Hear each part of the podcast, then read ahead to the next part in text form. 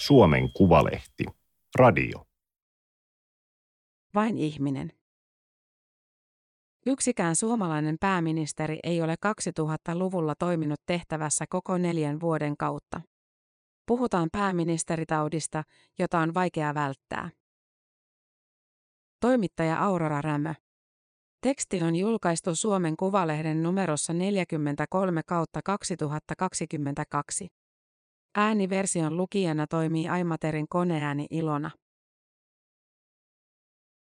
Pääministerin eteen pienelle pöydälle oli aseteltu kuusi mikrofonia.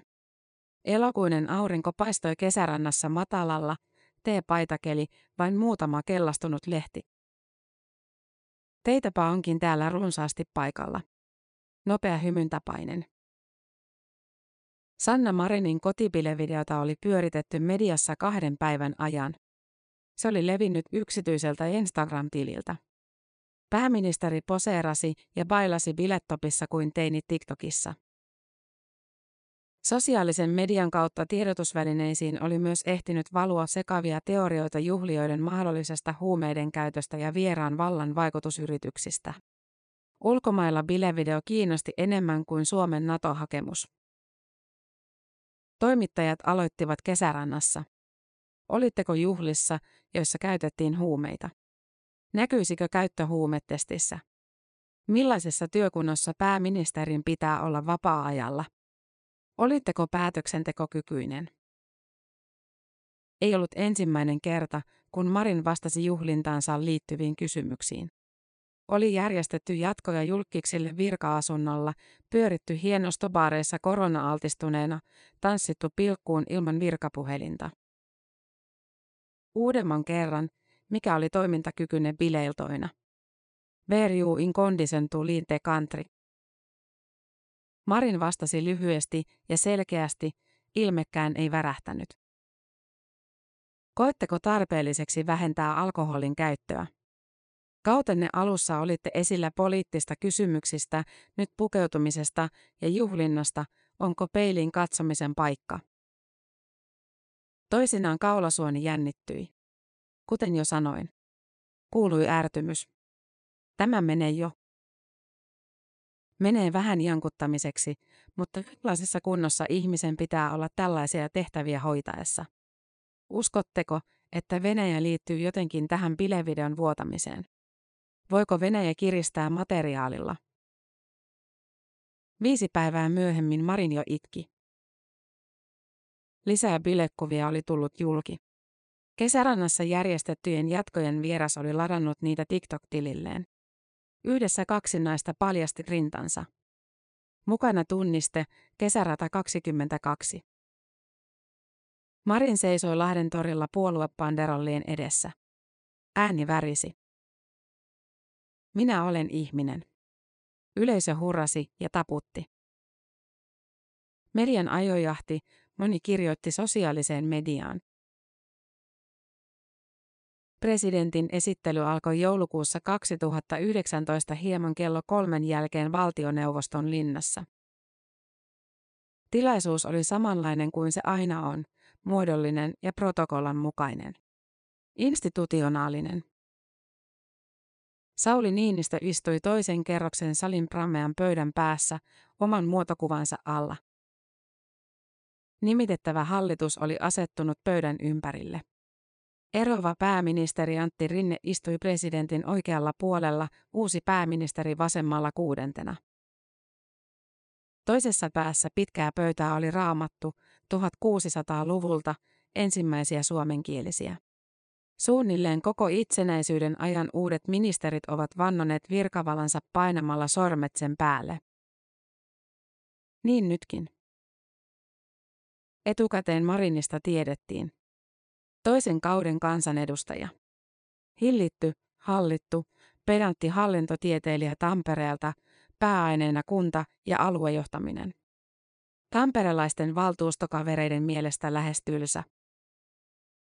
Sateenkaariperheen lapsi, entinen Sokoksen kassa, demaribroileri, seurustellut saman miehen kanssa 18-vuotiaasta. Rekisteröitynyt IRK-galleriaan 17-vuotiaana ja liittynyt yhteisöön nimeltä Erkki Tuomiojan faniklubi. näytti pitävän marimekosta, mustista blazereista ja raitapaidoista. Ensimmäisen kerran Marinin nimi oli esiintynyt Helsingin Sanomissa lokakuussa 2009. Hänen kerrottiin vastustavan kaupungin virkamiesten matkailua lääkeyhtiöiden piikkiin. Vähän myöhemmin hän kirjoitti yleisön osastolle Translain uudistamisen tärkeydestä. Titteli oli Demarinuorten varapuheenjohtaja. Eduskuntaan Marin pääsi vuonna 2015, hän oli Pirkanmaan ääniharava. Marin oli noussut nopeasti Tampereen kaupunginvaltuuston puheenjohtajaksi. Hän palautti vuonna 2016 valtuuston sekasortoisen, yli 10 tuntia kestäneen ratikkakeskustelun niin tiukasti raiteilleen, että sai valtakunnallista huomiota. Aamulehti kutsui häntä action-legendat Chuck Norrisiksi. Marin jakoi harvakseltaan Instagramissa kuvia kansanedustajatenteestä, puoluehallituksesta, valiokunnan kokouksista ja raskausvatsastaan. Vapaa-ajan hupparipukeutumisesta, hashtag normkore, hashtag Sunday. Päivityksiä politiikasta ja perheestä, poikkeuksetta. Twitterissä hän oli kärkkäämpi, soimasi keskustapääministeriä lähipiirin etujen ajamisesta ja kannatti naisvaltaisten alojen yleislakkoa. Marin näki vaivaa, jotta Jutta Urpilainen, Demarien nuorin ja ensimmäinen naispuheenjohtaja, joka haki tarmokkaasti toveria ja unelmaa, vaihdettaisiin ammattiyhdistyspamppu rinteeseen. Puoluekokouspinseissä luki Rinne, Marin. Kun Rinne sairastui alkuvuodesta 2019, Marin sijaisti puoluejohtajaa. Marin toimi Rinteen hallituksen liikenne- ja viestintäministerinä eikä väistänyt vastuuta vaikeassa tilanteessa, kun Rinne pyysi eroa pääministerin tehtävästä joulukuussa 2019 vain puoli vuotta valintansa jälkeen. Marinista tuli järjestyksessä 8.2000-luvulla valittu pääministeri. Yksikään heistä ei ole istunut tehtävässä koko neljän vuoden kautta. Ensimmäisenä ja nopeimmin lähti Anneli Jäätteenmäki. Hän puhui pyytämättä ja yllättäen saamistaan Irak-muistioista niin totta kuin osasi ja seisoi 69. pääministeripäivänään Kultarannassa ojentamassa eronpyyntöä presidentti Tarja Haloselle. Tilalle valittiin Matti Vanhanen. Pitkä ja rauhallinen, harmaaksi haukuttu. Vanhanen luopui keskustan puheenjohtajuudesta ja siten pääministerin pestistä kesken toisen kauden terveydellisistä syistä, hän itse kertoi, mutta kaudet olivat olleet kuohukkaitakin. Oli lautakasajupakkaa ja julkisuuteen levinneitä intiimiviestejä. Loppukauden valtioneuvostoa johti Mari Kiviniemi. Seuraavaa laajaa Sixpack-hallitusta veti kokoomuksen Jyrki Katainen. Hänkin luopui puolueensa puheenjohtajuudesta kesken pääministerikauden, oli kuulemma antanut ihan kaiken kymmenen vuotta kestäneen pestiin aikana. Katainen oli aloittanut pääministerinä tilaamalla julkisfilosofi Pekka Himaselta 700 000 euron inhimillisyysselosteen, jota kutsuttiin kohteliaasti tulevaisuusselvitykseksi. Kun selvisi, ettei kirjasta ollut kilpailutettu, kohuhan siitä seurasi. Kataisen tilalle valittiin Alexander Stubb, moderni messias Brysselistä, jonka sortsipukeutumista, poseeraamista tikkatauluna Dawsonien teemapuistossa ja prosenttilukujen keksimistä omasta päästään pidettiin pääministerin arvolle sopimattomana. Stubb jatkoi vielä kansanedustajana, mutta siirtyi sitten eurooppalaisempiin tehtäviin Euroopan investointipankkiin ja yliopistoon Firenzeen. Keskustapääministeri Juha Sipilän hallitus pyysi ennenaikaista eroa, kun sote-uudistus kaatui lopullisesti. Sitä ennen Sipilä oli töräyttänyt A-studiossa kaiken maailman dosenteesta ja myöntänyt sadan miljoonan lisärahoituksen Talvivaaran kaivokselle, jonka alihankkijana hänen sukulaistensa Terrafame-yhtiö toimi. Jääviyssuutisoinnista hermostuneena Sipilä oli päätynyt lähettelemään painostavia viestejä Ylen toimittajille. Saksalaislehti vertasi häntä Donald Trumpiin.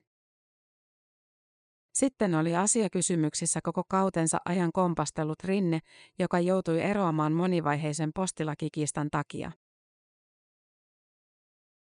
Anneli Jäätteenmäki ja Matti Vanhanen ehtivät mukaan, kun viestinnän tutkijat listasivat kaikki eliitin skandaalit 1950-luvulta 2000-luvun ensimmäisen vuosikymmenen loppuun saakka.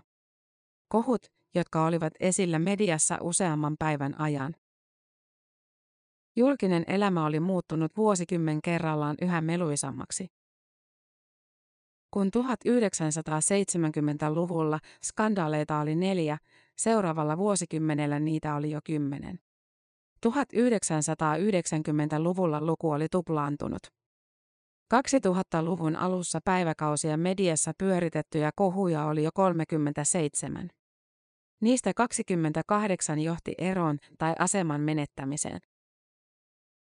Kaikkien skandaalien silmässä ei ollut poliitikko, mutta useimmissa oli. Yleensä on niin, että pääministerillä on median kanssa ensin romanssi ja sitten aletaan repiä alas, koska se tuottaa isompia juttuja, skandaaleja tutkinut Helsingin yliopiston viestinnän professori Anu Kantola sanoo. Usein myös halutaan rakentaa skandaaleja, joista on tullut osa arkista politiikan viestintää. Tämä taisi näkyä myös Marinin tanssikohussa, jossa media varsin kiivaasti etsi keinoja pudottaa pääministeri. Ensimmäinen kohu, johon osallistuttiin kunnolla myös sosiaalisessa mediassa, oli vanhasen pääministerikaudella. Keskustan kansanedustaja Timo Kalli ilmoitti rauhallisesti A-studiossa toukokuussa 2008 rikkovansa tahallaan vaalirahallakia, koska siitä ei rangaista, ja pian poliisi tutki keskustan vaalitoimistossa perustettua kehittyvien maakuntien Suomea.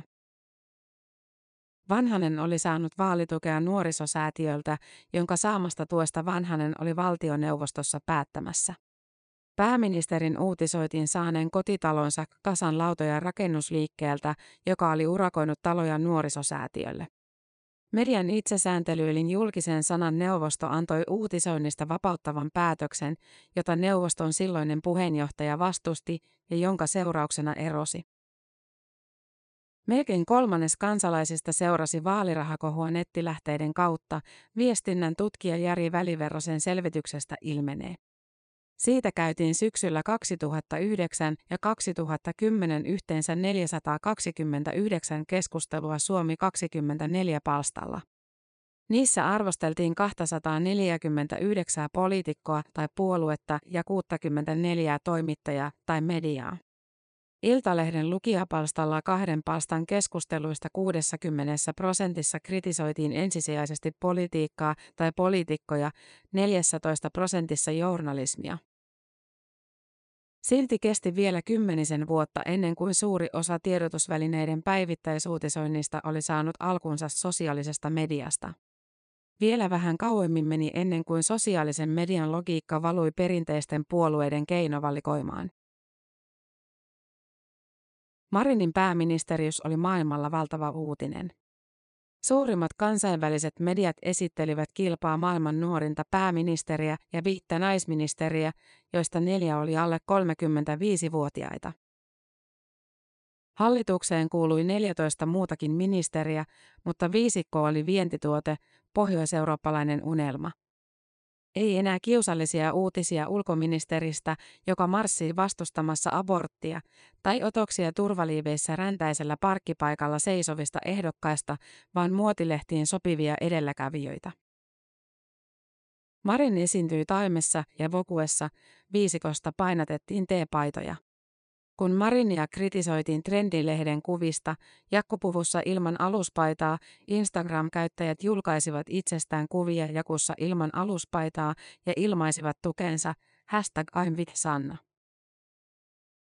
Pääministeri itse kommentoi pääministeriöttään kuten tasa-arvolla ylpeilevän maan pätevän asiajohtajan kuului, en ole koskaan ajatellut sukupuoltani tai ikääni ja tuntemuksia tehtävästään, ei ole lainkaan olennaista, miltä minusta tuntuu. Oleellista on se, mitä hallitus tekee. Minä keskityn omaan työhöni eli hallituksen johtamiseen. Vain kolme kuukautta pääministeripestin alkamisen jälkeen korona julistettiin pandemiaksi. Uusimaa eristettiin, vanhukset pakotettiin jäämään koteihinsa ja julkiset tilat suljettiin. Viisikko seisoi viikosta toiseen säätytalon puhujapönttöjen takana, vakavana, asiallisena, maskeessa, surupuvuissa. Nyt ei ole oikea aika lähteä mökille. Oikea aika tuli vasta lähes puolentoista vuoden päästä, kesällä 2021. Silloin myös Marinille tapahtui jotain. Jos hänen Instagram-tilinsä oli aiemmin näyttänyt siltä, että sitä olisi voinut ylläpitää joku muu, nyt hän oli selvästi kiinnostunut päivittämään sitä itse. Yksikään avustaja ei pysty pakottamaan pääministeriä julkaisemaan selfieitä juoksutopissa. Pandemiaunivormu vaihtui urheilukelloon, puoluetoimiston ottamat kuvat pohotsik filtteröityihin otoksiin, Krista Kiuru uusiin ja nuorempiin, sosiaalisesta mediasta tuttuihin ystäviin. Tykkäyksiä tuli huomattavasti enemmän kuin kuviin Euroopan neuvoston kokouksista. Murtautui ulos kultaisesta häkistä, Yle analysoi. Kuin Marin olisi kerrasta päättänyt ryhtyä siksi feministi-ikoniksi, jollaiseksi häntä valinnan yhteydessä soviteltiin. Maria Veitola Yökylässä ohjelmassa Marin syytti mediaa naispoliitikkojen tahallisesta nolaamisesta. Hän kritisoi, että urpilaisesta julkaistiin aikanaan pelkästään huonoja kuvia, toisin kuin miespuolisista johtajista. Hän jatkoi samaa politiikka Suomi-sarjan haastattelussa. Jo samana syksynä Marin vaikutti ärsyntyneen siitä, että media käsitteli hänen muuttunutta imagoaan ja vapaa-ajan viettoaan. Hän jakoi Instagramissa selfien demarikaveri Ilmari Nurmisen kanssa ja kirjoitti päälle Benjamin Peltosen laulun sanat. Hei puum puum puumeri, jäitä hattuun, ota kuulimmin. Siitä vasta riemu repesi. Marinin katsottiin nälvivän vanhempaa polvea, mitätöivän itsensä kohdistuvaa kritiikkiä osoittelemalla kritisoijien ikää. Ylen pääministerin haastattelutunnilla Marin selitti, itse toivoisin, että voisin ravistella tätä instituutiota. Olen nuoremman sukupolven edustaja, 35-vuotias perheenäiti. Pyrin elämään ikäiseni lailla. Silti hän toivoi median keskittyvän asioihin. Vain viidellä kansanedustajalla oli oma Facebook-tili syyskuussa 2007 vanhaisen toisen hallituksen kauden alussa. Jyrki Katainen perusti kautensa puolivälissä kesällä 2013 Instagram-sivun.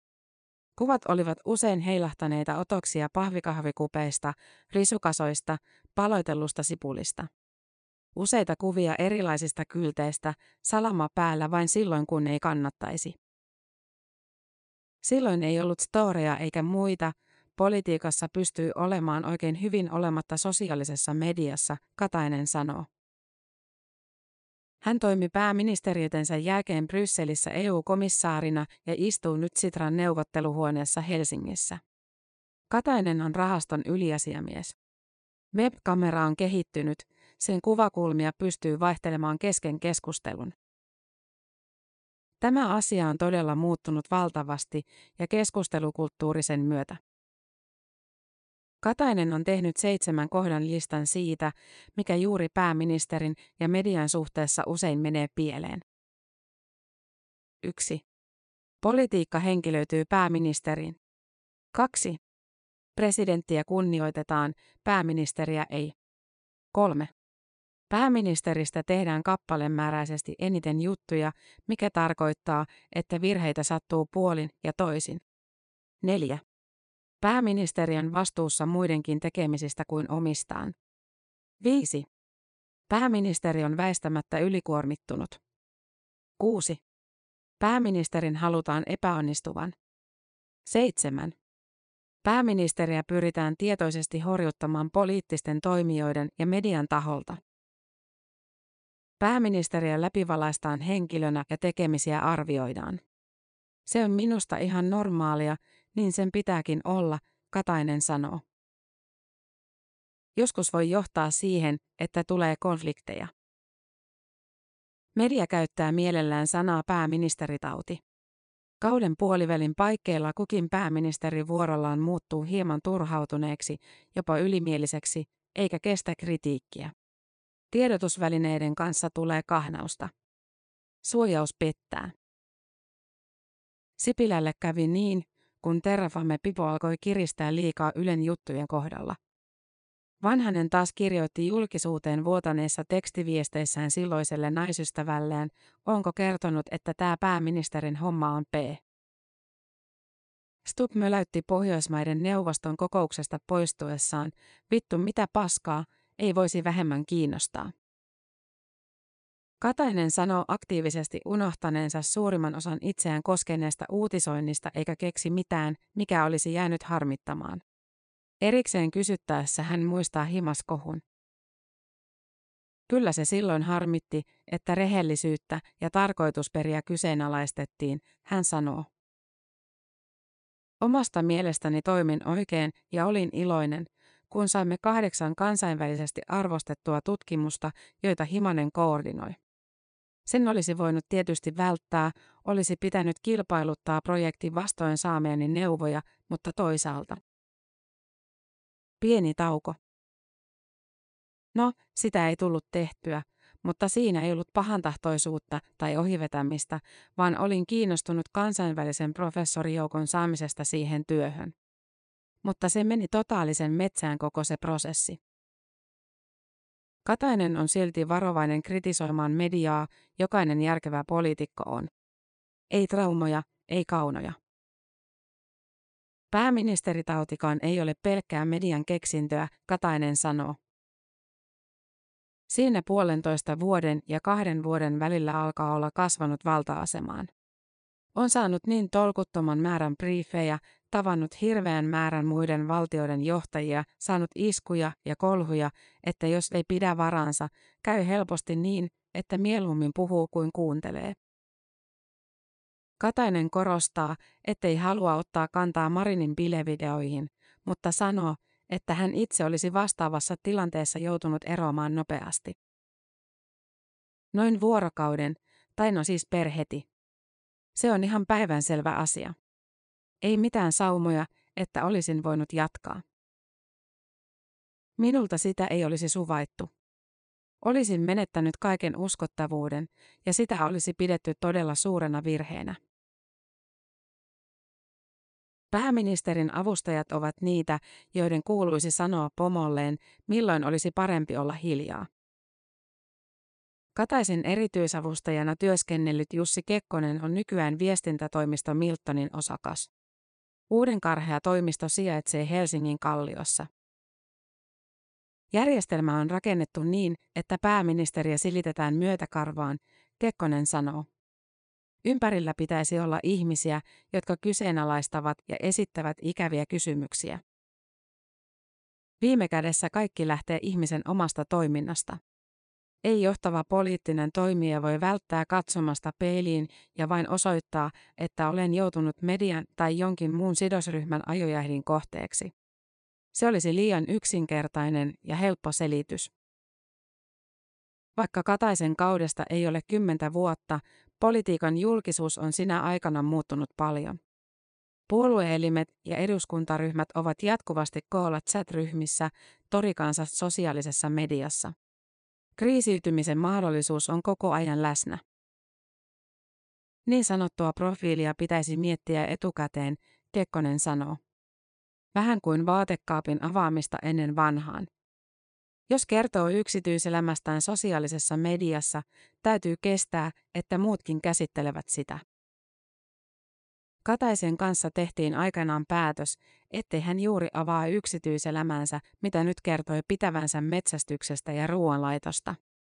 Vaimo oli mukana lähinnä linnan juhlissa.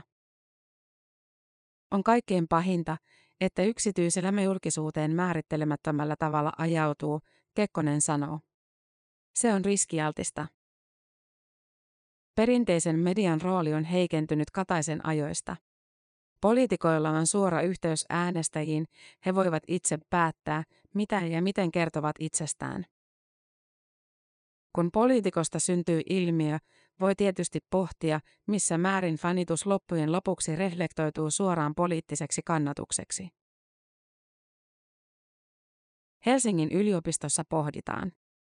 Siellä on meneillään hanke, jossa selvitetään, miten sosiaalisen median vaikuttajat käyttävät valtaansa poliittisissa kysymyksissä ja miten poliitikot ovat ottaneet vaikuttajien viestintäkeinoja käyttöönsä.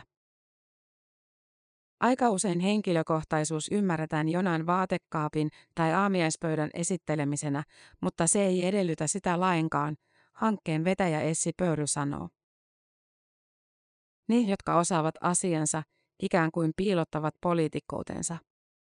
Osaavat jakaa sosiaalisessa mediassa itsestään kuvia, jotka liittyvät osaksi normaalia virtaa, eivät pomppaa pönäkkyydellään tai virallisuudellaan. Sosiaalisessa mediassa on korostettava avuja, jotka tekevät poliitikosta aidon. Haluamme uskoa aitouteen, vaikka tiedämme, että taustalla on tavoitteellisuutta. Poliitikon tuote on oma poliittinen linja, ja sitä esitellään samoilla keinoilla kuin yhteistyötuotteita. Mainoksin, jotka eivät näytä tai tunnu mainoksilta. Sanna Marin on hyötynyt ulkonäöstään, niin moni muukin poliitikko. Sen takia hänen kuviaan laitetaan lehteen, siksi hän laittaa omia kuviaan someen, Pöyry sanoo. Mutta kun kuvia käsitellään alustan ulkopuolella, poissa kontekstista ja virrasta, ne saattavat näyttäytyä vähän hölmöinä, lapsellisina. Ihailu ei tarkoita samaa kuin äänestäminen, mutta se lisää niiden kiinnostusta, jotka eivät seuraa politiikkaa aktiivisesti. Mitä useampi julkki suosittelee poliitikkoa, sitä todennäköisemmin äänestäjät uskovat ehdokkaan menestyvän vaaleissa. Sosiaalidemokraatit havittelevat varmasti nuoria äänestäjiä, mutta pääministerin bilevideoiden leviäminen ei ollut millään tavalla suunnitelmallista, muutamat Marinin kanssa työskennelleet demarit arvioivat. Se on ollut ajautumista, ajattelemattomuutta. Marin on hirveän taitava poliitikko ja pääministeri, mutta on tullut uusien kavereiden myötä mieleen, haluaisiko hän ehkä sittenkin olla vain influensseri. Sellainenkin voi olla monella tapaa käyttää näkyvyyttään tärkeisiin asioihin, yksi sanoo. Kaveripiirin laajentaminen on monen mielestä ymmärrettävää, politiikkakavereiden kanssa päätyy helposti vapaa-ajallakin puhumaan politiikasta ja työasioita, mikä ei ole kovin palauttavaa. Pääministerin profiilia ei etukäteen erityisesti mietitty, vaihto tapahtui niin nopeasti. Sitä paitsi Marin oli kokenut esiintyjä ja erinomainen median kanssa. Mutta on pääministeri Sanna ja myös se, joka haluaa olla vain Sanna, ja näiden yhteensovittaminen ei ole aina ihan helppoa. Kun Hillary Clinton viittaa Keep Dancing Marin Sanna, tai europarlamentaarikot pukeutuvat Keep on Rocking hashtag Sanna Marin paitoihin, saattaa olla hankala erottaa, kumpaa fanitetaan, Sanna Marinia vai pääministeriä. On varmasti vaikeaa pitää jalat täysin maassa, kun revitään pilviin. Antti Rinne ehti järjestää kesärannassa vain kolmet juhlat. Hallituspuolueille, oppositiolle ja toimittajille. Valtioneuvoston autonkuljettajat ja turvahenkilöt kävivät kerran saunomassa, kaveriperhe ja vanhemmat kylässä parina sunnuntaina. Juhlissa käytettiin alkoholia kyllä, mutta institutionaalisella tavalla. Niin, ettei siitä tule ongelmia. Ei ole olemassa mitään kirjoittamattomia sääntöjä, mitä pääministeri-instituutio tarkoittaa, Rinne sanoo. Niin sanoo Katainenkin, samoin pääministereitä avustaneet. Eduskunnan arvovaltaa ylläpidetään tietyllä koodistolla, kuten asiallisella pukeutumisella, mutta pääministeriyteen ei ole käsikirjaa. Se riippuu niin hirveästi henkilöstä, millä tyylillä tehtävän hoitaa. Mutta nähdäkseni siihen kuuluu, että olipa oma toimintapa mikä tahansa, korkeimman poliittisen vallan käyttäjän aseman pitää näkyä niin, että sitä arvostaa sen verran, että käyttäytyy sen mukaisesti, Rinne sanoo. En tarkoita, ettei voisi juhlia, mutta jos juhlii, pitää juhlia sillä tavalla, että siihen ei negatiivisessa mielessä kiinnitetä huomiota. Instituutio on mielikuva, vertailua edeltäjiin. Ja kun asiat on tehty tietyllä tavalla, puku päällä ja puhelin kiinni, poikkeaminen näyttäytyy erikoisena. Täytyy nyt suoraan sanoa, että minulla on neljä nuorta aikuista tyttöä, ja jos ajattelen heidän juhlimistaan, niin teininä saattoi olla jotain tuollaista, mistä nyt nämä kohut ovat olleet. Kesä ehti vaihtua syksyksi ja bilekohu asiakysymyksiksi, kun lokakuun lopussa lähetettiin jälleen perinteinen pääministerin haastattelutunti, jossa eri mediat tenttaavat pääministeriä. Iltasanomien veteraanipolitiikan toimittaja Timo Haapala ilmoitti olevansa henkilökohtaisesti vieraalla kentällä, kun kysyi Marinilta kysymyksen, joka kuulosti lähinnä isän ja tyttären keskustelulta. Mutta oli myös sellainen, jota oikein kukaan Marinin läheisestä työpiiristäkään ei ole kehdannut puumeriuden uhalla kysyä. Miksi te näitä Instagram-kuvia lähettelette tämän tästä kaiken maailman kokouksista? Marin oli vastikään avannut pääministerin työtä videolla, jossa kävelee kadulla. Kuvatekstissä hän kertoi toisinaan kävelevänsä istumisen vastapainoksi. Brysselin reissua oli taltioitu läheltä otetulla mustavalkoselfiellä. Marin vastasi, no se johtuu siitä, että ihmiset ovat Instagramissa ja siellä herkästi kiinnittää huomiota vain niihin kuviin, mutta kyllä niiden kuvien rinnalla on myös tekstiä. Euroopan neuvoston kokouksesta otetuista selfieistä Marin sanoi. Usein sellaiset kuvat, missä on ihminen läheltä, katsekontakti, ne keräävät kaikkein eniten niitä katsojia. SK-juttuun on haastateltu seitsemää ihmistä, jotka tuntevat tai ovat työskennelleet Sanna Marinin kanssa. Anneli Jäätteenmäki, Matti Vanhanen, Mari Kiviniemi, Alexander Stubb ja Sanna Marin kieltäytyivät haastattelusta. Juha Sipilä ei vastannut haastattelupyyntöön. Viestinnän tutkijoiden selvitys eliittien skandaaleista löytyy Anu Kantolan toimittamasta kirjasta Hetken hallitsijat, Gaudeamus, 2011. Tämä oli Suomen Kuvalehden juttu, vain ihminen. Ääniversion lukijana toimi Aimaterin koneääni Ilona. Tilaa Suomen Kuvalehti osoitteesta suomenkuvalehti.fi kautta tilaa.